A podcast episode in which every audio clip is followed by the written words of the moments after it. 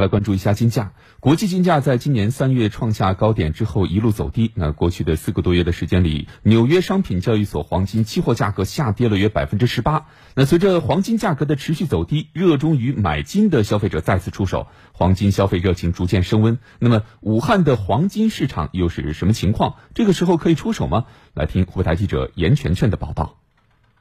昨天，记者走访了武汉市六渡桥多家金银饰品店。正在店里挑选黄金饰品的李女士告诉记者，准备和先生一起为孩子买生日礼物。嗯，跟孩子十岁买一个纪念品，嗯，买一个他的那个生肖的一个金牌。因为一直在关注这个，反正现在觉得还蛮划算的，所以就选择今天过来买了，大概两万到三万之间吧。工作人员告诉记者，近期黄金价格跟六月份相比下降了三十到四十元左右。某黄金饰品店李经理，呃，六月份首饰金的价格是五百三十七，金条的话应该是四百一十五左右。到七月份的话，首饰金降到了五百以内，我们现在的牌价是四百八十三，然后金条的话是三百七十六，这个价格是幅度是降了蛮多的。多家门店销售负责人告诉记者，过去七八月份往往是黄金销售淡季，但今年国际金价下探，一些消费者认为价位已经合理，这也推动近期黄金饰品销售的增长。记者调查发现，除了黄金饰品销售增加，近期黄金投资也迎来一波小高潮。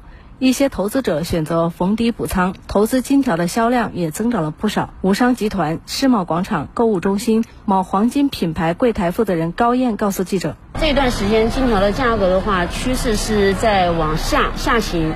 然后我们的销量的话，跟上个月相比的话，可以说是增长了三分之一。这个月的销量到目前为止的话，是比我上个月一整个月销售的克数的话还要多。”黄金是具有避险属性，因而一般来说高通胀会利多黄金。那么金价为何下行？